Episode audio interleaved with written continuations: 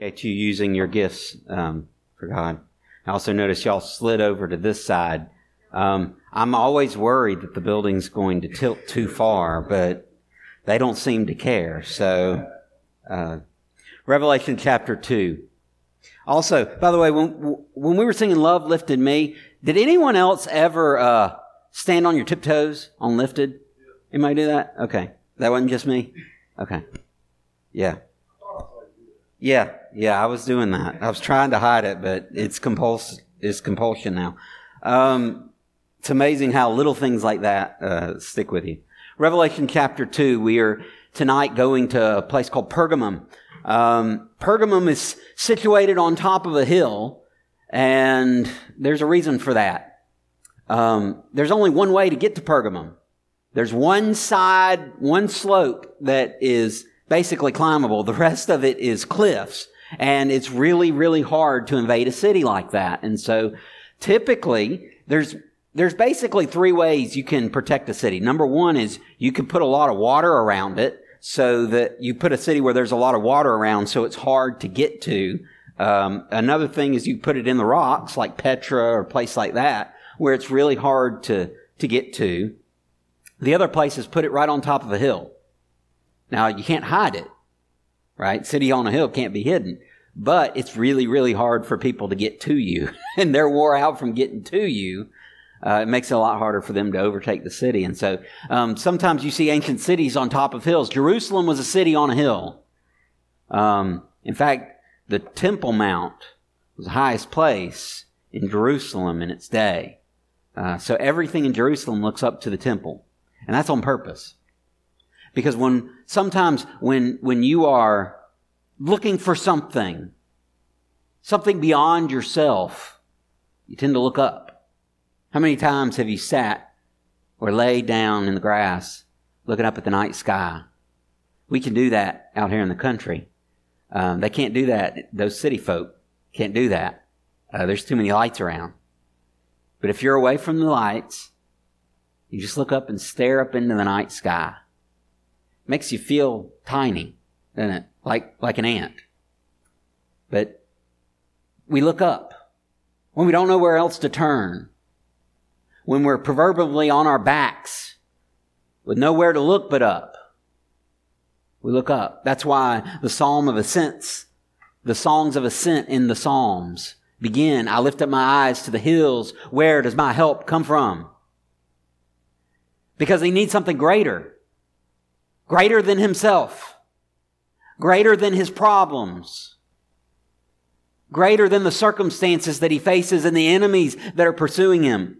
He needs something greater. And so he looks just where we all do. He looks up, up into the hills. The problem is people don't always look to the creator of the hills. They put things on hills to worship. Statues, wooden, metal, stone. This is your God. Serve this God. I don't understand what would make someone want to bow down to a statue, especially those who make the statues.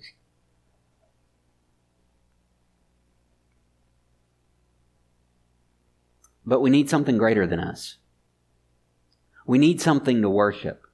And Pergamum is the type of city up on a hill where you expect to find a lot of worship, and boy, do you ever.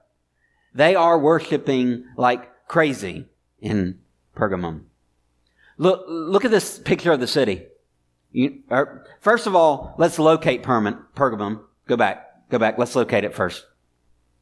Okay. Pergamum. So John's writing down here in Patmos. We've already been to Ephesus and up to Smyrna. We're going to skip a few towns along the trade route to get up here to Pergamum. He's going to come back and hit those other ones in just a minute. But we're, we're getting into the, the Central Asia part. Um, I believe at one point this city was the capital of the, of the Roman province. And so kind of like in Albany, New York, where it's not really the biggest city, it's not really the most important city, but it is the capital. And so there's a lot of things that go on there. Pergamum was a city on a hill. Now, let's show the picture of the hill. You can actually see, it's hard to make out some of the details, um, but the old city was up on top of this hill, and you can you can go there today, and you can see there's remnants of the theater right here. The theater, there was other pictures, I didn't include these, but of someone sitting kind of at the bottom of the, of the theater, looking up into the stands, and it is almost straight up. It's, it's dizzying how straight up the seats are in the theater. Just built on the side of the hill. This was a place up here where they would worship the Emperor Trajan. There were other um, Dionysius was worshipped there. Um, this was a place where a lot of plays would be put on in honor of the gods. In fact, if you've ever heard of Agamemnon, was a famous Greek play that was written to worship gods, and it was performed here in Pergamum. Everything they did centered around worship, and no wonder. With a hill as foreboding as that, with a place that that anywhere around, whether you're, whatever side you happen to be on, this foreboding hill always towered above you. And there was always this sense to draw up this hill to worship something greater than yourself. And so we find in Pergamum the tendency to want to find something to worship. Now, there's two problems if you're a Christian. Number one, there's only one God. And number two, nobody else likes the fact that you're only willing to worship one God. And so Pergamum faced assaults on two fronts.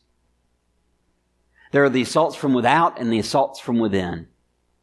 Let's see what the Lord Jesus has to say to this church in the city on a hill. Revelation chapter 2, verse 12. And to the angel of the church in Pergamum write, the words of him who has the sharp, two-edged sword. Now, why would Jesus call himself this particular thing?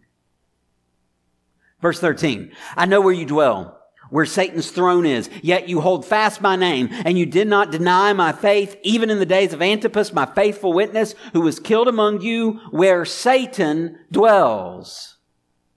But I have a few things against you. You have some there who hold the teaching of Balaam, who taught Balak to put a stumbling block before the sons of Israel so they, they might eat food sacrificed to idols and practice sexual immorality. So also, you have some who hold the teaching of the Nicolaitans. Therefore, repent. If not, I will come to you soon and war against them with the sword of my mouth. He who has ear, let him hear what the Spirit says to the churches. To the one who conquers, I will give some of the hidden manna, and I will give him a white stone with a new name written on the stone that no one knows except the one who receives it. Pray with me. Father, I pray the words that you sent to Pergamum would ring in our ears today. May they reverberate with the truth that passes through the ages that resonates within our hearts, that resounds within our actions. Father, bless the reading and the preaching of your word. In Christ's name, amen. to the angel of the church in Pergamum. Why would Jesus call himself the one who has the sharp two edged sword? I think one of the reasons for this is the fact that Pergamum was facing a double edged sword. There were two threats that were facing the church in Pergamum. One was the threat from without. It was the persecution threat. It was the threat that said, you are either going to fall down and worship these gods or die. We don't know how much persecution was going on, but we do know at least one person. Look in verse 13 around the middle, yet you hold fast my name, as you did not deny my faith, even in the days of Antipas. We have no record of Antipas outside of this text of scripture. We don't know who he was. We don't know where he was from. We don't know why he was persecuted, how he was persecuted, none of that kind of stuff. But we do know some of the martyrdom of other individuals. We know of men like Polycarp, who were martyred for the faith. We know some of the things that they faced, but we don't know Antipas. They did. In fact, Antipas, I'm, I'm, I'm almost willing to bet, was a resident of Pergamum, a member of that church. If not, he was well known to the church. And when he was persecuted for his faith, it hit home. You ever see that thing that just hits home? You're watching the news and there's a burglary, or there's a shooting, or there's a fire. And then you see the street name and it's your street. Or you see the, the name of the victim and it's someone close to you. Not necessarily family, but someone you know well. You hear of a person that has a heart attack all of a sudden and it's someone you know. It hits home, doesn't it? There's something about it. If it's a, on the such and such block of whatever street, it doesn't matter. If it's in another place, it kind of kind of goes in one ear and out the other. You might be sad for a moment, but it, you kind of quickly move on from the news. But when it's your street, when it's your neighbor, when it's your friend or your family, it hits hard. This death hit close to home in Pergamum. For whatever reason, this persecution really hit home with this church. I know where you dwell, he says, where Satan's throne is. What could he mean by that? Perhaps he was talking about this temple. This temple um, was one of the places where they came to worship. It's a reconstruction. It's ruined now, but this is a reconstruction. You could actually go to Berlin and see this reconstruction. Um, this is the temple to Zeus. And it almost looks like a throne, doesn't it? Yeah. Maybe that's what he's talking about. Maybe he was talking about the fact that this was an imperial capital, a capital of, uh, not necessarily the whole empire, but a capital of the province of Asia for Rome. Perhaps that's what he's talking about. Perhaps he just means that satanic influence is very strong in Pergamum. More so than anywhere else. Perhaps he's referring to the fact that it's set on a hill. Because what do you put on hills? Places of worship. And what's really being worshiped in Pergamum? It's not the false gods that don't exist. It's really Satan. Perhaps that's what he means. We're not quite sure exactly what he means by the phrase. There's so many different tie-ins.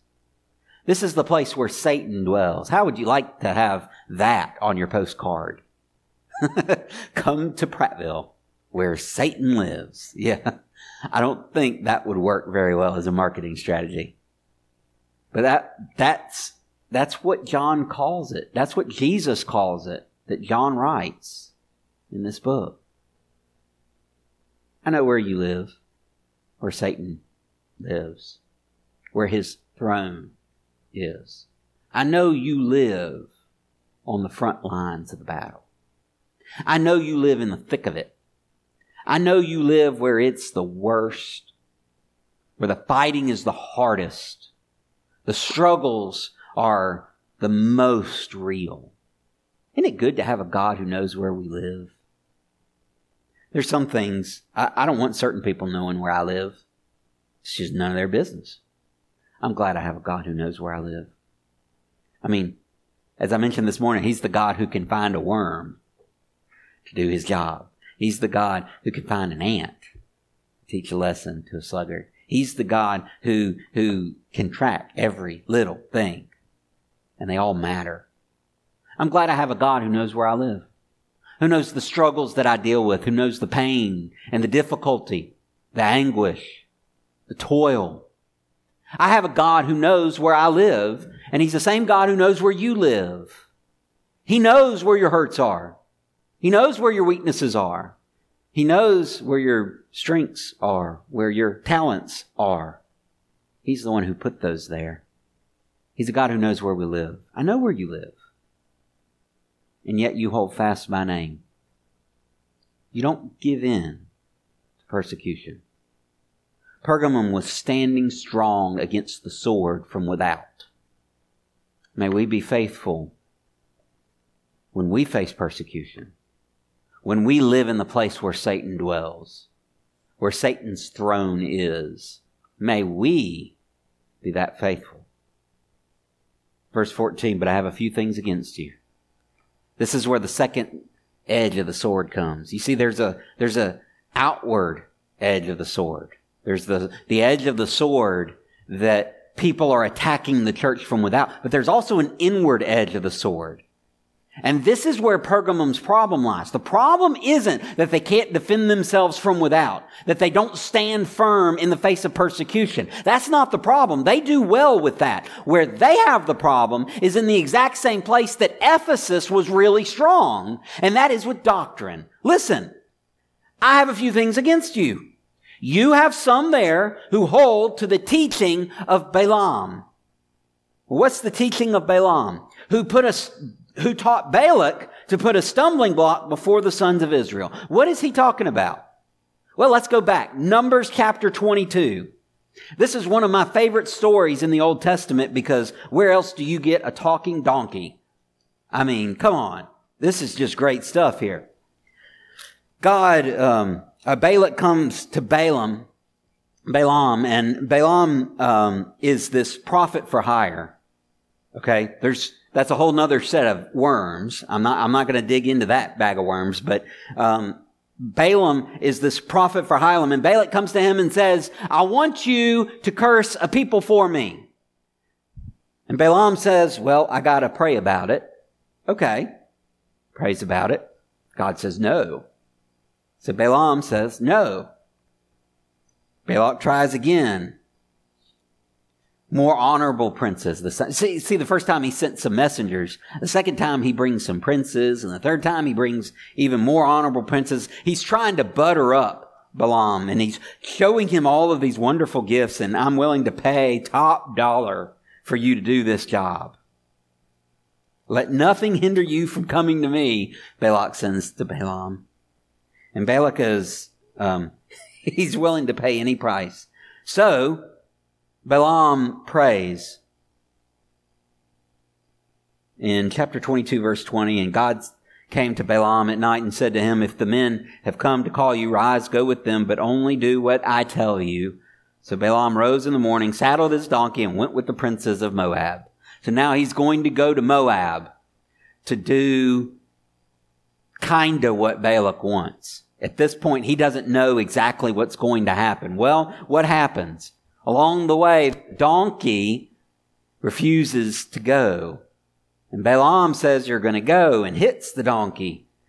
And then it happens a second time, and it happens a third time, and this time uh, his, his foot gets crushed against the wall because the donkey won't go anymore. And then finally, the donkey talks to him. Why have you beaten me these three times? And Balaam, without missing a beat, is like, because you won't go. You know, you know, uh, you know, if a donkey talks to you and, and you don't even think anything of that, that you're probably not focused. God opens up his eyes and he sees the angel in front of him, gets him focused. Says, You're going with these guys, but you're going to say what I tell you to say. So he does. He goes. Balak brings them to a place. Balaam starts talking. And he's supposed to be cursing Israel. How can I curse whom God has not cursed? How can I denounce who the Lord has not denounced? From the top of the crags I see him. From the hills I behold him. Behold the people dwelling alone and not counting itself among the nations. Who can count the dust of Jacob or number the fourth part of Israel? Let me die the death of the upright and let my end be like his. But that's not much of a curse, is it? Balak gets mad. Balaam says, I'm sorry. That's what God told me to say. So that's what I said. He says, well, come on. Let me take you to another place. Same thing happens. this is why I love this story. 2324 or 2325. And Balak, this is after the second blessing on Israel. Balak said to Balaam, do not curse them at all and do not bless them at all. Just shut up. Quit talking. So They try again. He blesses them again. Balak gets mad, and then Balaam gives him one free a curse on him. By the way, listen, listen to part of this fourth, this final oracle. I see him, but not now. I behold him, but not near. A star shall come out of Jacob, and a scepter shall rise out of Israel. It shall crush the forehead of Moab and break down all the sons of Sheth. Edom will, shall be dispossessed. Seir also, his enemy, shall be dispossessed. Israel is doing valiantly, and one from Jacob shall exercise dominion and destroy the survivors of cities. Then he looks at Amalek and curses them. He looks on the Kenites and curses them.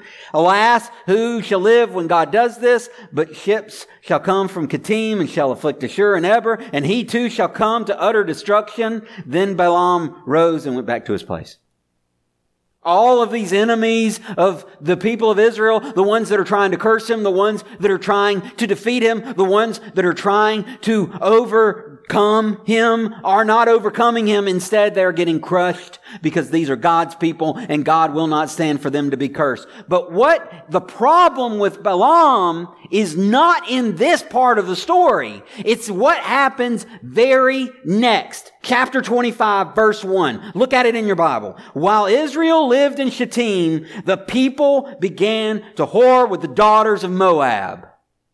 Now, how did that happen? Balaam. He said, I can't curse them, but if you want to bring a curse on them, here's what you need to do. Get your daughters. Send your daughters in there. The problem with Balaam, the way of Balaam, is to subvert God's plan. The fact of the matter is that when, when you can't overcome the church or, or God's people, Israel, doesn't matter which one you're talking about. You can't overcome them by assaulting them. You can't overcome them by attacking them. Right? On this rock I'll build my church. The gates of hell will not prevail against it. You're not going to overcome the church by direct assault. The way you overcome the church, the way you overcome God's people is by sneaking in through the back door and causing them to commit sin. Sin is what will bring down God's people. That's the way of Balaam. Make them sin. Entice them. It's amazing how much harm you can do with someone who's willing to be deceptive and get in on the inside and work their work. That was Pergamum's problem. They looked okay on the outside. There a tree in my yard. Looked fairly healthy, except it wasn't growing leaves. The inside was rotted. It was dead. It was still standing. It hadn't decayed enough to fall it was rotted out. If you want to know what will destroy a church, it ain't attacking it from the outside. You're, that's not going to work. It's sin in the inside. And that's not just corporate sin. That's not the sin that everybody's doing. That's individual sins. Little here, little there. Just small things make a big impact. Threaten the life of the community. The problem in Pergamum was they weren't fighting off the people on the inside, the wolves in sheep's clothing. And that's what Jesus has against them. Not only those who hold the teaching of Balaam, he mentions eating food sacrificed to idols most likely because there's plenty of places to idol worship in Pergamum. He's probably talking about going to worship idols and eating the food there. There's one, th- it's one thing to go buy meat from the marketplace and that meat had been devoted to idols and this is the remainder part that didn't get consumed and so they just, they sell it at a discount. That's one thing. That's a whole different issue that Paul deals with in 1 Corinthians. This issue is they are going and participating in the false worship. You know, you never can be too careful yeah, I've got Yahweh, but, you know, I just want to make sure all my bases are covered. I don't really want to get killed. I mean, it's so strong, the persecution. I, so I just, so I say Caesar is Lord and I don't mean it. So what? No, nobody means it when they say it. There's a few nuts who do, but most of us just, just say it just to say it. I mean, it ain't real. and I don't believe it. Why, why should it bother anybody? Do you see what happens? Just a little bit. Just that teeny tiny little step. Closer, closer, and closer. And about to fall off a cliff. We cannot let sin fester. We cannot let false doctrine fester, church, because if we do, we're going to go the way of Pergamum. Verse 15 So also you have some who hold to the teaching of the Nicolaitans. Oh, I'm sorry. Second Peter, this is what Peter says about Balaam. Forsaking the right way, they have gone astray. He's talking about false teachers. They have followed the way of Balaam, the son of Beor, who loved gain from wrongdoing, but was rebuked for his own transgression. A speechless donkey spoke with human voice and restrained the prophet's man. Isn't that something? When the donkey has to stop you from your own madness, you know you've lost it. So also some of you hold to the teaching. You have some who hold to the teaching of the Nicolaitans. We don't know exactly what the Nicolaitans were teaching. Nothing really survives that tells us for sure.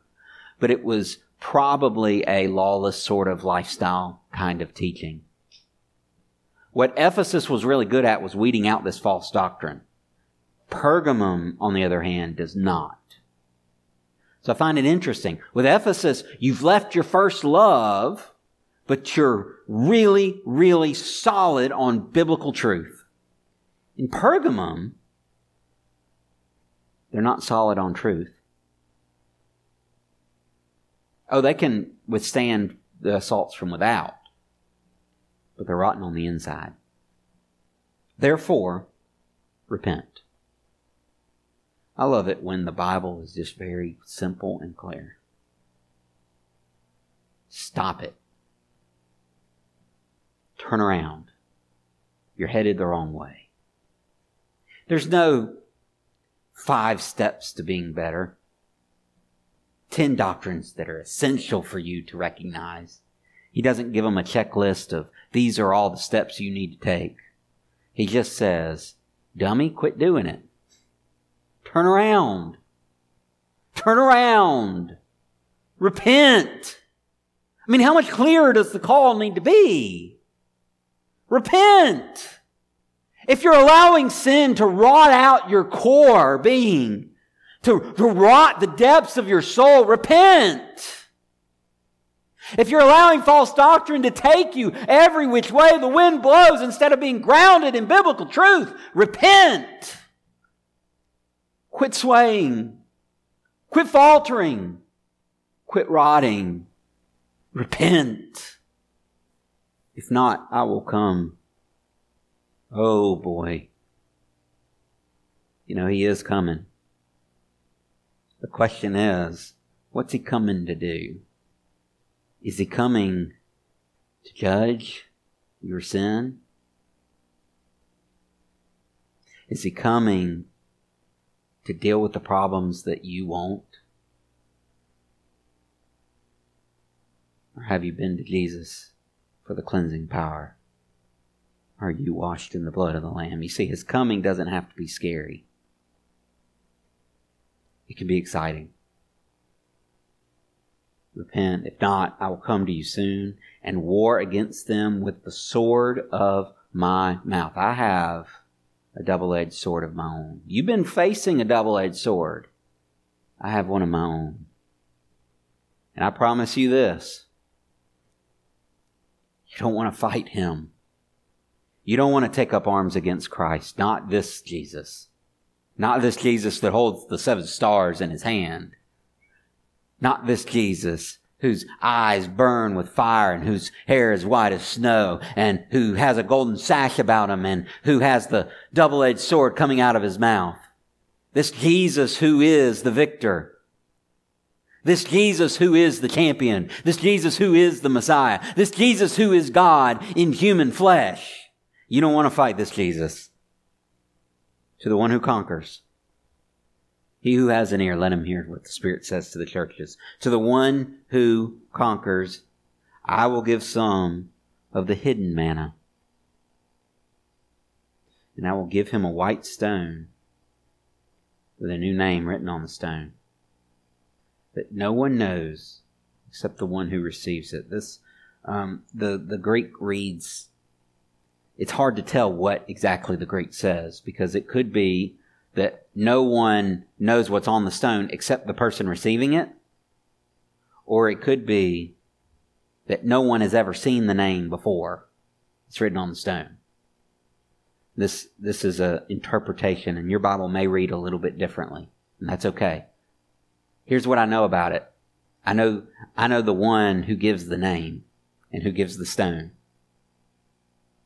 This white stone actually may refer to um, the, the the chief priest.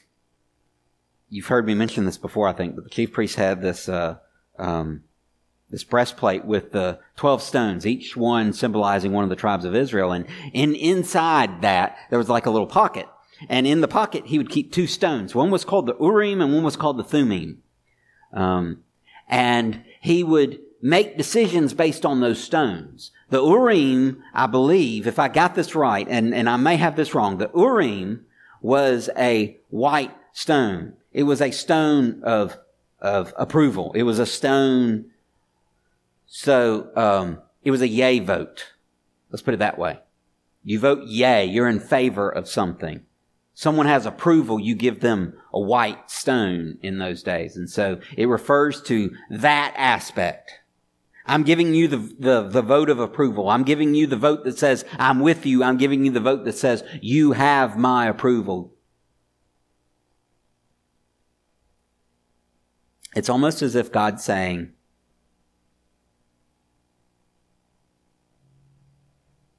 You're either for me or against me. And if you're standing for truth, I'm with you. But if you're not, I can't be. What God tells the Pergamum church is you can't be rotten on the inside and be alive. God has called each and every one of us to live a life that comes from within. Remember when he talks about uh, if any man is in him, he has this fountain of life flowing from out of him. There's a reason he doesn't say flowing through him or into him. He talks about flowing out of him. There's a reason why he says that it's out of the abundance of the heart that the mouth speaks. Things come from inside out. And if you are rotten on the inside, it will come out. But if you are not rotten on the inside, that will come out too. And you can put the facade on if you want. You could try to whitewash. You could try to make it look fine on the outside if you want to try to do that. But the fact of the matter is, it don't be long. It won't be long, but your rot's going to show through. If you've ever had a smoker in a house, you know that when you start smoking in the house or when someone starts smoking in the house, putting a slab of paint on the wall does not fix the problem. It just bleeds right through. That's exactly what sin will do. You gotta kills that baby. You gotta get the good stuff on it to deal with the problem. The way the Roundup kills weeds gets into the roots. If you want to deal with the sin, you got to get into the root of it. How do you do that? Repent. This evening, I want to give you a chance to repent. Maybe, maybe your sins are, maybe you're kind of like Martin Luther. You're confessing things that, to God, that God is just saying, why are you confessing this? This isn't his, um, he was Catholic at the time, and you have to confess to a priest, and he was a monk, and so the monk would confess to the abbot. And Martin Luther drove his abbot crazy, confessing he was under such guilt. This was before he, before he realized what Romans uh, 116 was saying. The just shall live by faith. Before he really got that and realized that it's faith that justifies us and, and not our works, he's still trying to earn the favor of God and he feels like every time he sins, he's condemned to hell again. And he's driving his abbot nuts because he wants to confess every 20 seconds. And finally the abbot says, you need something to do. Go pastor this church. But there is a time for confession. And so, just where you are, I'm not going to ask you to confess out loud. Don't do that. But where you are, I would ask you to take a minute to confess. What's, what's rotting away in your soul?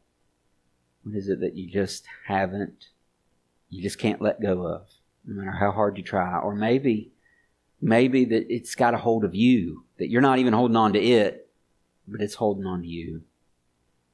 Confess that to God and repent.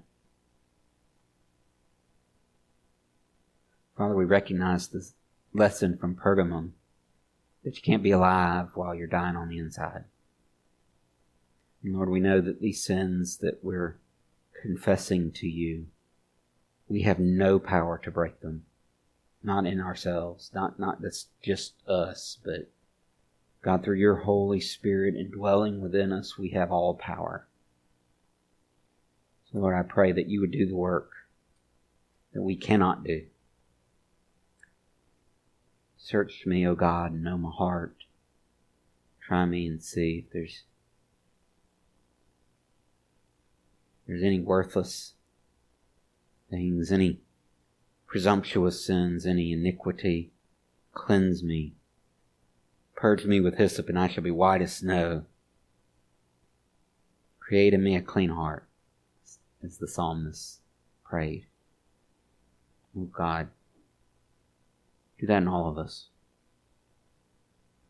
God, like a rotten tooth, you, you may need to get rid of a lot of decay. You may need to scrape a lot of things out, clean a lot of things out. God, you do what you need to do, but Lord, we also pray that you would not leave a gaping hole. Fill it with your spirit, your goodness, your righteousness, your love, your character. Help us be the kind of people that will stand against the attacks from without and that will stand against the attacks from within. Help us not get caught up in doctrines that lead us astray. Help us not give an inch when it comes to our moral fiber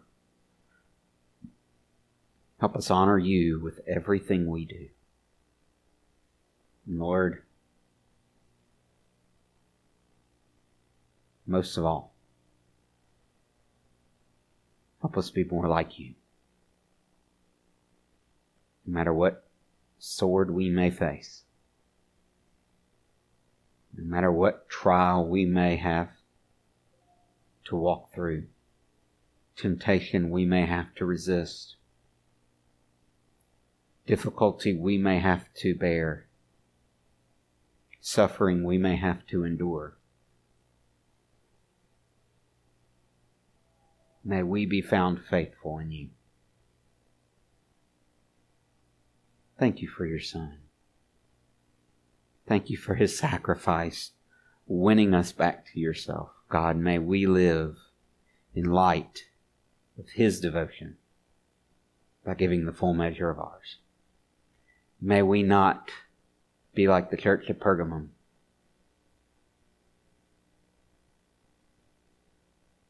But may we stand firm. May we bring you glory. May we stand out as residents of the true city on a hill. In Christ's name we pray. Amen.